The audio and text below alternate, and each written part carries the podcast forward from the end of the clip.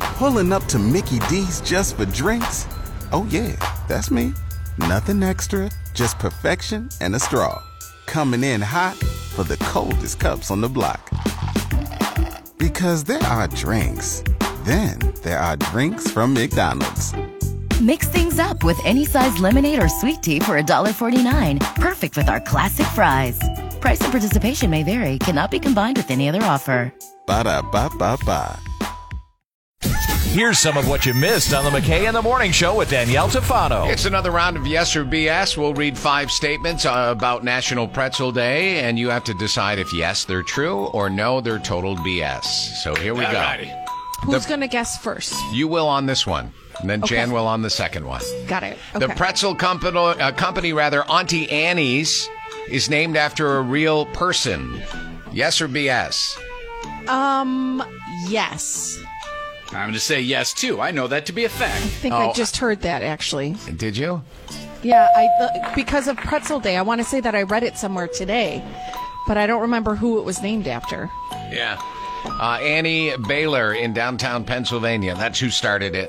The store I opened wouldn't in guess that. 1988. Lady D, Jan, you're tied at one. Question number two, Jan, you got Good job, the first Jan. guess on this one. All right, sock it to me. According to a legend, pretzels were first invented by monks. Yes or BS? I'm going to say yes. Monks I'll left say yes themselves as a well. good pretzel. I feel like monks I'll make be- it made everything that's good. Yeah, you are. Don't Uh, be getting up on my monk backside there, Lady D. Come on. especially You did the same thing for me for question one, so you back off, okay? I think they made those uh, string belts that women wear around their dresses too. That look really good.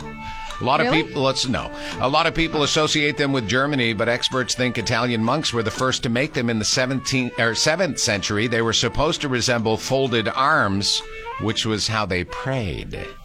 That's how they prayed. Yeah, they folded their arms like a pretzel. Interesting. The world's largest pretzel weighed over 15,000 pounds. Yes or BS, Lady D?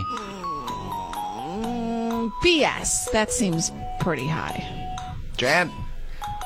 Where was this? Where did it take place, did it say? The world's largest pretzel weighed over 15,000 pounds. It doesn't say where. you want me to tell you where? No, you know, yeah, tell me where. El Salvador. All righty, I'm going to go with yes. Lady D takes the lead. Uh, it was 1,728 pounds. It was higher, not lower. Oh, beastie. Yeah, she talked you out of that answer. Awesome job, Danielle. Here's number four. Pretzels are not actually served at the official Oktoberfest in Munich. Yes or BS? D? Or wait, no, Jan. Yeah, it's my chance, and I'm going to say they do not serve them. So you're saying yes. I'm saying yes. Danielle? Um, no, they do. I feel like that's like the thing. So yes, that's the thing, right? That's You are part of it. correct. That is the thing. Jan, it Now, was the trick thing is question. beer.